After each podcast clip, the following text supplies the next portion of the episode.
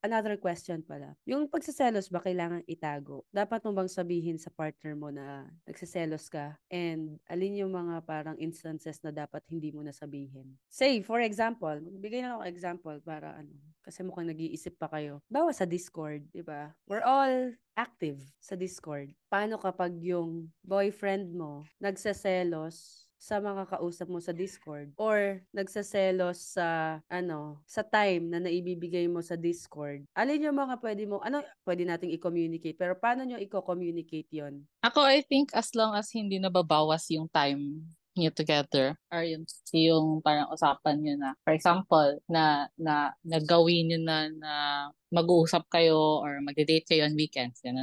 For example, kasi yun lang yung time nyo na pwede kayong magkasama, pero you blow your partner off kasi you wanna stay on Discord kasi may inuman, ganun. I think that's something na parang dapat na i-communicate with each other, ganun. Kasi parang nagko-cost naman talaga siya ng ano, ng, ng rift between the two. Pero wala namang problema if you, you know, you hang out with your friends, kahit online friends, mga ganyan. As long as hindi siya nab- nagbabawas, nababawas mm-hmm. doon sa time you together with your partner, then I think there should be no issue. Kasi you have you have to have your your separate lives eh. I agree. I think when um okay lang na hindi siya sabihin sa case na ganon, but if it becomes too much na, like you're spending more time pa sa sa that thing, uh, um more than sa boyfriend mo na mas nagkaka-time ka sa ibang bagay.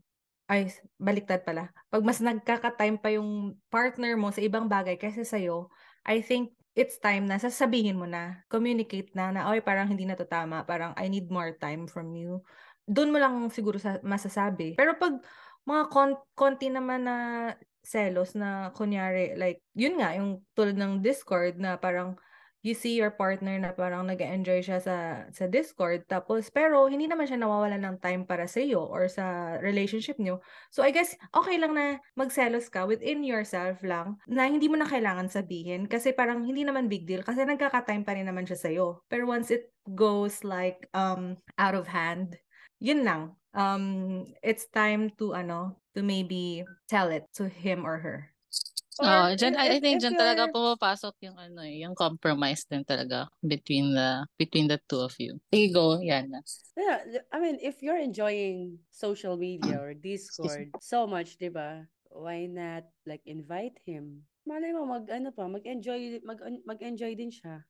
Um, merong, merong mga kailangang i-ano mo na lang sa sarili mo. Kasi ako yung tipo ng tao na minsan kahit nagsiselos, yung hindi ko na sinasabi, yung ganon. Hmm. Kasi minsan di ba matatanong mo rin sa sarili mo na tama ba yung pagsaselos ko? Yung parang, ano ba yun? Parang nasa lugar ba? Di ba? Kasi may mga selos na nasa lugar, merong mga selos na wala.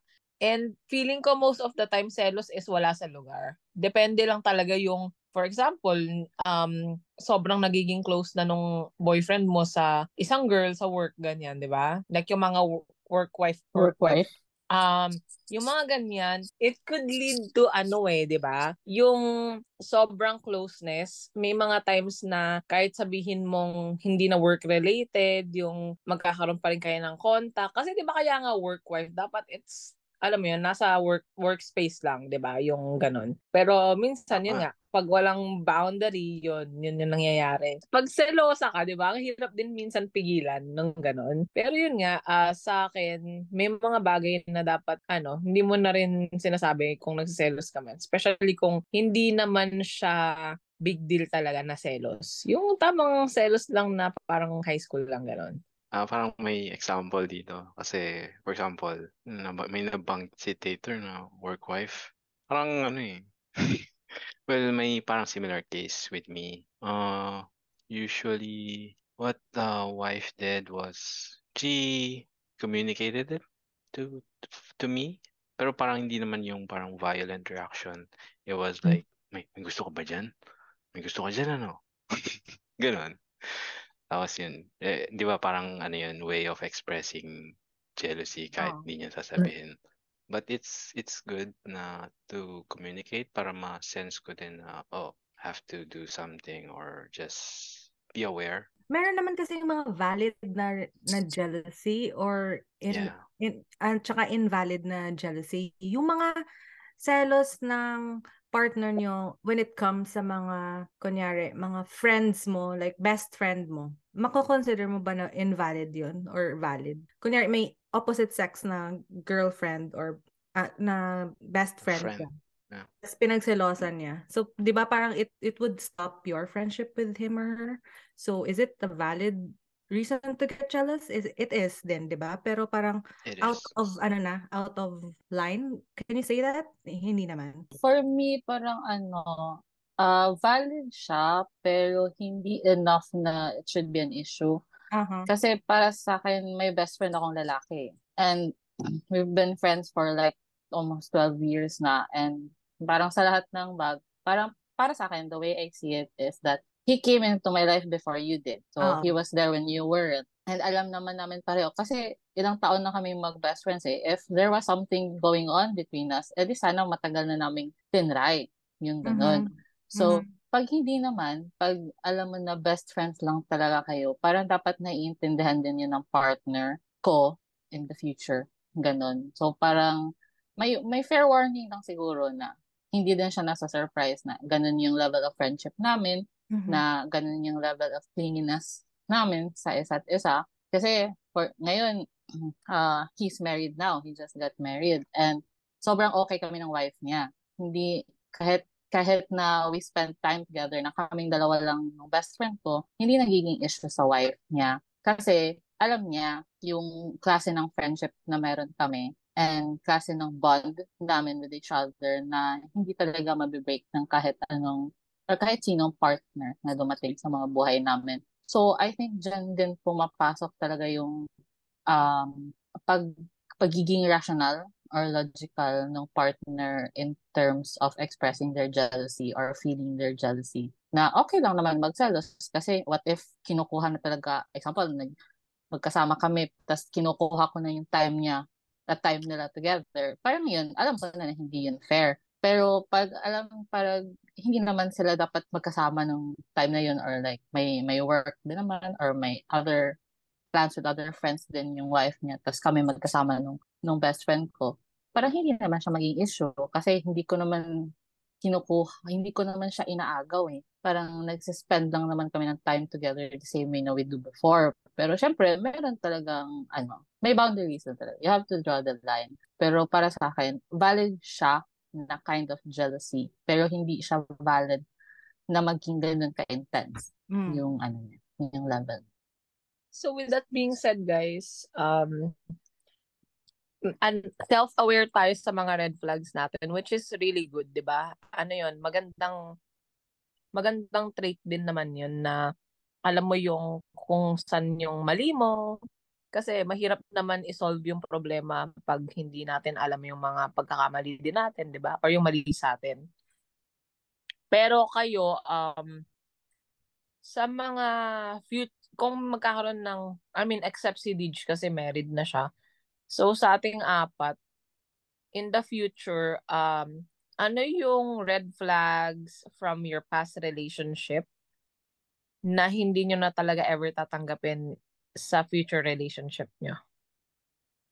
Um, I think sa akin, pag naaalala ko yung mga um, not so good experiences ko or yung mga toxic relationships in my case, kasi ako kasi yung coping mechanism ko kasi when it comes to that, yung mga, whenever I would experience na not so good stuff, yung coping mechanism ko kasi is suppression and that is conscious forgetting.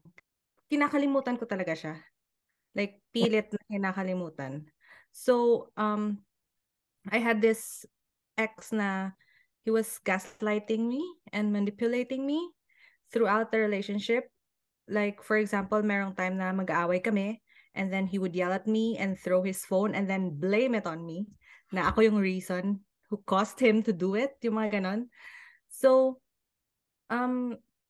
naging tipping point sa akin talaga when when th- that was happening is when I started to ask myself, what did I ever do to deserve this? Yun yung ano, yung part na yun na parang until now, pag naisip ko, parang naiinis ako sa self ko na naiiyak na why did I allow it, why did I allow myself to be treated that way? So, yun yung, I guess, yung toxic trait na I wouldn't allow myself to experience again, na ayoko na. Tama na. Tama na yung minsan akong ginanon. And ikaw, um, sis Yana? Ako, ano, parang unang pumasok sa isip ko, I will never allow anyone to isolate me from my friends or family ever again. Because it was something na na-experience ko before, uh, na tipong parang uh, gini-guilt trip ako. No, no, we should spend time together kasi I waited for a week just to be with you. Tapos, mas gusto mong kasama yung mga friends mo or you wanna go out with your friends, although kasama naman siya, pag ganon. So, sa akin kasi, kaya hindi ko hayaang din mangyari yung ganon. Kasi we need to grow, di ba? Iba yung may quality time kayo, na kayong dalawa lang. Pero, for me, super important din na meron kayong Uh, group of friends na nakakasama din. Kasi ayokong parang mabakod lang sa gano'n na parang ikaw at ako. Thingy, yung mga gano'n. Kasi kailangan mong ma-nurture eh. Otherwise, magiging blinded ka. Or kikitid yung, yung perspective mo. Kasi ako, gustong gusto ko nang nakikipagkwentuhan sa iba because I wanna know their perspective. Mm-hmm. And kung yung perspective mo lang, yung naririnig ko or nakikita ko and perspective ko, parang hindi yun magiging, para sa akin ah, healthy, para sa pag-iisip ko. I know it sounds shallow, pero uh, ano, kasi sa akin big deal yun eh. I mean, if you think about it kasi sis, kung perspective din ng partner mo, most of the time alam mo na eh. Kasi mm-hmm. diba, uusap mm-hmm. kayo, you communicate naman all the time. Unlike pag ibang tao yung kausap mo, it's new ano, it's always a new idea, di ba? Mm. Kung baga yung malalaman mo or pag hindi mo pa masyadong kilala yung tao. Kaya talagang ano, pag in-isolate ka ng tao, mawawala ka sa ano, kung baga ba, mawawala ka sa sibilisasyon, di ba? Oo. Yung saka, gusto niya nandong it's, it's nice to ano, it's nice to do activities together, oo, pero okay din naman na do activities to do activities together with like a group other uh, yeah other people. It doesn't mean na puro na lang sila kasama. It doesn't mean na wala na tayong quality time. It doesn't mean na hindi tayo nagde-date. No, we can still do that, di ba? Mm-hmm. Pero para sa akin kasi mas healthy lang yung ganun. I don't know if it's just for me, pero I make sure na syempre okay lang din dun sa uh, balance kasi mo. Oo, balance yung ng relationship. Kasi pag gets na gets ko na nga na relationship, 'di ba? Dapat may mga stuff na ginagawa niyo nang kayo lang. Although meron mm. naman din ah uh, intimacy, 'di ba? Meron pang oh. ibang mga bagay na ginagawa niyo together na kayo lang, tas tatry niyo rin with friends, tatry niyo rin with family, mga ganon. So I think it really is ano considered na alam mo 'yon na magandang factor sa relationship. Yung ganon. Super important for me na mag-grow kami as much as we're a couple, di ba? Super important for mm. me na nag-grow kami individually. And that's something na parang malilimit kung laging ikaw at siya lang, di ba? Parang maging limited yung exposure mo to mm. other stuff. Mm. And sometimes magiging uh, boring, I guess. Tapos baka minsan ma-tempt ka pa or ma-lure into, well, it depends kung mas easily ka masway into doing uh, something that will be bad for your relationship. Totoo yun. Kasi ano, pag yung paulit-ulit, di ba, yung nagiging cycle na lang na ganun, you tend to look for ano eh, parang new things to do So, ang mangyayari, kung pinag, pina-isolate ka ng partner mo, you still have a phone. So, eto na yung Tinder, di ba? Yung mga dating apps, di ba? You will look oh. for an out, di ba? Kahit sabi mm-hmm. mo sa Discord, kilala at makikilala oh. ka sa Discord, Instagram. Mm-hmm. So, yun, hindi natin sa sinisisi yung partner natin na nag-isolate sa atin. Pero, alam mo yun, galing yung reason mo kung bakit naghahanap ka ng ibang kausap. Mm-hmm. Hindi, naman kaila- hindi naman kailangan na dumating sa point na mag-cheat ka. Pero, syempre, pag nalaman niya, na parang, oh, ba't may kinakausap kang ganto-ganyan sa Tinder, for example, or let's say na lang sa Instagram, kasi sa Tinder, di ba, parang matik na na parang cheating na ka. Oo, kasi bakit ka nasa Tinder? Oo. So, let's say sa Instagram, di ba? Tapos, pag nalaman niya, syempre, more hurt siya. So, ngayon, babalik sa'yo yung, ano, yung sisi na ikaw yung parang magloloko ka, ganyan, or hinahanap mo yung company ng iba, wherein kung hindi ka niya in-isolate, na meron kang nakakausap na friends mo, hindi ka sana maghahanap ng ganon, di ba? Mm, mm. And totoo, kapag hindi ka ganong exposed sa ibang tao, may isang tao lang na parang gustong kumausap sa'yo, na medyo na parami yung usapan nyo, kahit na parang hindi siya harmful, tapos nalaman ng partner mo, nakausap mo siya, ganito, ganyan. Pagsisimulan pa yan ng away. Whereas pag exposed ka sa ibang tao, hindi ka, naniniwala ako in my opinion, hindi ka agad-agad na parang matatempt. Kasi sure. yung pinagkukunan mo ng parang perspective or, or ewan ko kung ano, you're getting it from a lot of people na you can say na safe, di ba? Para, para sa partner mo, ha, safe. Pero kapag kayong dalawa lang, tapos may kumausap lang sa'yo na medyo malalim, na medyo nagustuhan mo ang topic, mas prone ka na parang mag-invest ng time, tapos hanggang sa pwedeng mauwi sa emotional cheating. I agree. Totoo, totoo yun kasi, di ba? Mas tempting yung meron ka lang na nakakausap nung kayong dalawa lang. For example nga, yung maghanap ka ng outlet online. Mas tempting yung ganun kasi alam mo naman na walang ibang nakakaalam. Rather than talking to your friends, di ba? Siyempre, isipin mo parang, oh, kaibigan namin to, so bakit ko gagawin to? Tapos, kilala niya rin naman. So, yun nga, um, ang mangyayari dyan, it may or may not lead to cheating pag in-isolate ka ng partner mo. Totoo. Nagbigay na ba ng opinion si Yanni? Kasi ano, yon yon and di? Mm-mm, nagbigay na sila. Ano, ano, may tanong ako, naka-experience na kayo na ma-love bomb? Nang what? Love ano bomb. Yun? Love bomb. Alam nyo, hindi ko clearly un- na ano naintindihan na ang meaning ng love bomb. Paki-explain nga ulit. Eto, may nakita ako. Sabi ni Google, love bombing is characterized by excessive attention, admiration, and affection with the goal to make the recipient feel dependent and obligated to that person. Of course, hindi mo naman agad makikita, 'di ba, na parang may goal to, or maybe hindi niya goal kasi 'di ba pag partner mo, not necessarily hindi naman niya i-goal agad na kailangan maging dependent to sa akin. I-cut lang natin siya dito sa parang someone na uh, excessive yung attention sa'yo, yung affection, i-copy, ipipaste ko to sa ano, sa Zoom chat. Kasi makikita mo lang to parang in hindsight, di ba? Oh, okay. Na-love bomb nga ako. Parang hindi ko alam if I experienced that already.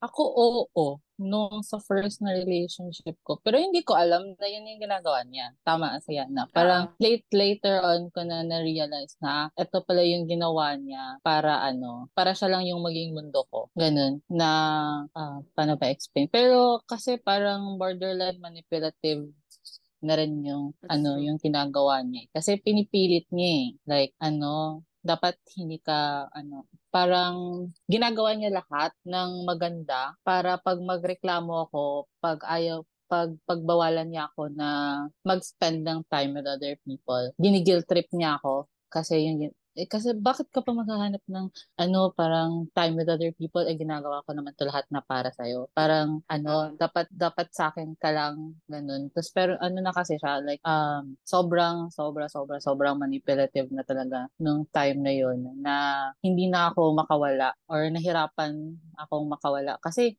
binigay naman niya lahat eh. Parang hindi naman siya nagkulang. Mm-hmm. Sumobra sumobra pa nga siya. So bakit ka pa aalis? Parang ay, bakit pa ako aalis dun sa relationship? Eh, ginawa naman niya na lahat. So, doon naging, uh, yun yung naging cause ng conflict kasi hindi ko na alam kung tama pa ba yung ganun. Kasi, in hindsight, parang wala namang mali. Kasi, Totoo. Hindi naman niya ako tinrato badly at the time. ano naman, binuhos naman niya lahat. Tinrato niya akong parang prinsesa, ganyan, ganyan. So, bakit pa ako kakawala sa, ano tama ba yung grammar na? Basta ganun. Parang, mm-hmm. why would I, why, why would I still want to leave the relationship or leave my partner if he's already given me everything that any any girl would want in a relationship? All the attention, all the love.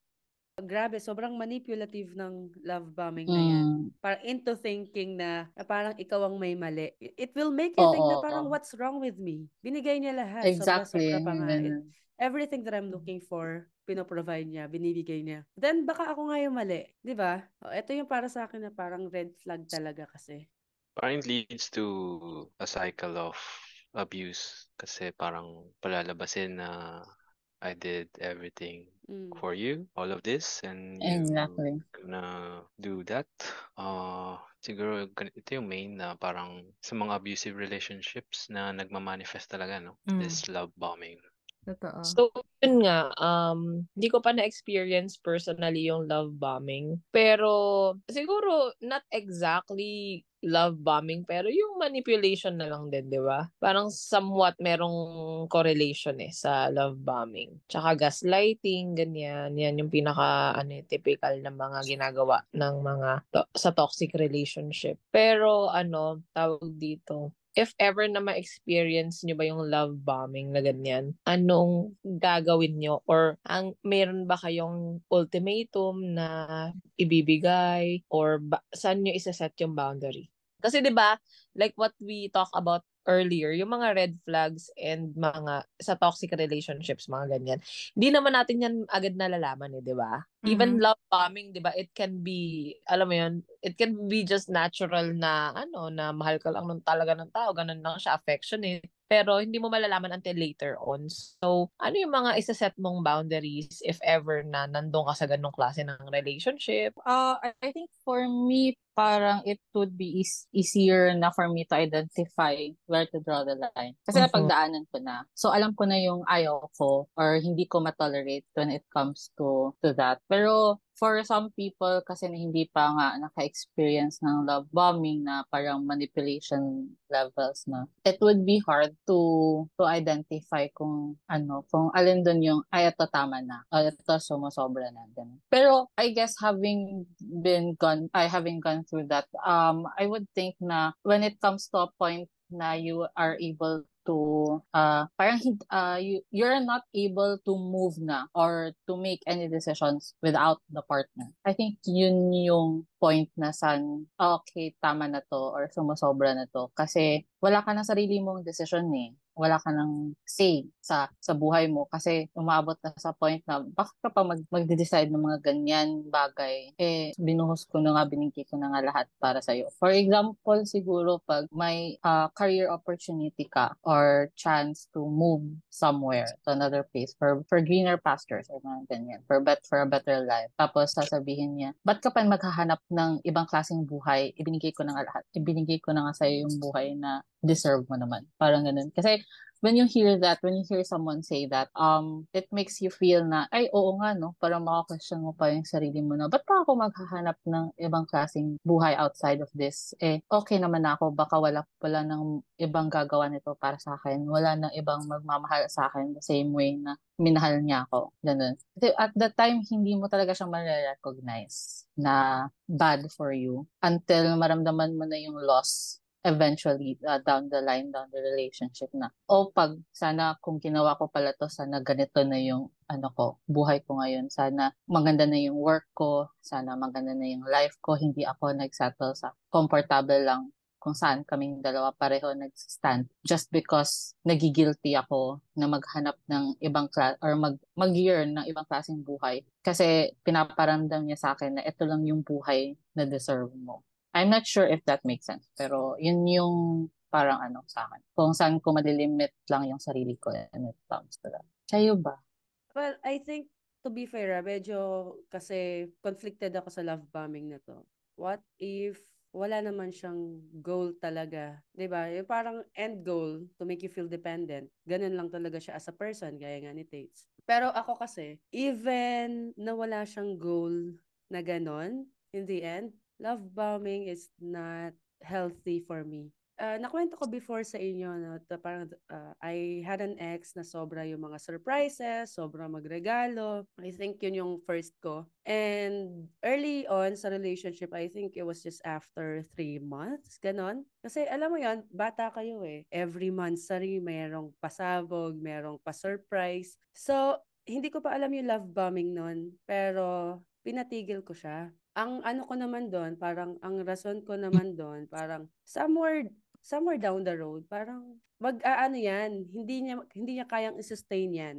So ayoko na parang when they somehow devalue me somewhere later in the relationship, ayoko maging parang addict lang na naghahanap or hinahanap-hanap yung ganun. So I guess para sa akin, ano lang, maging aware ka lang sa sarili mo. If it's good to be true, then maybe it is, di ba? Ayun nga.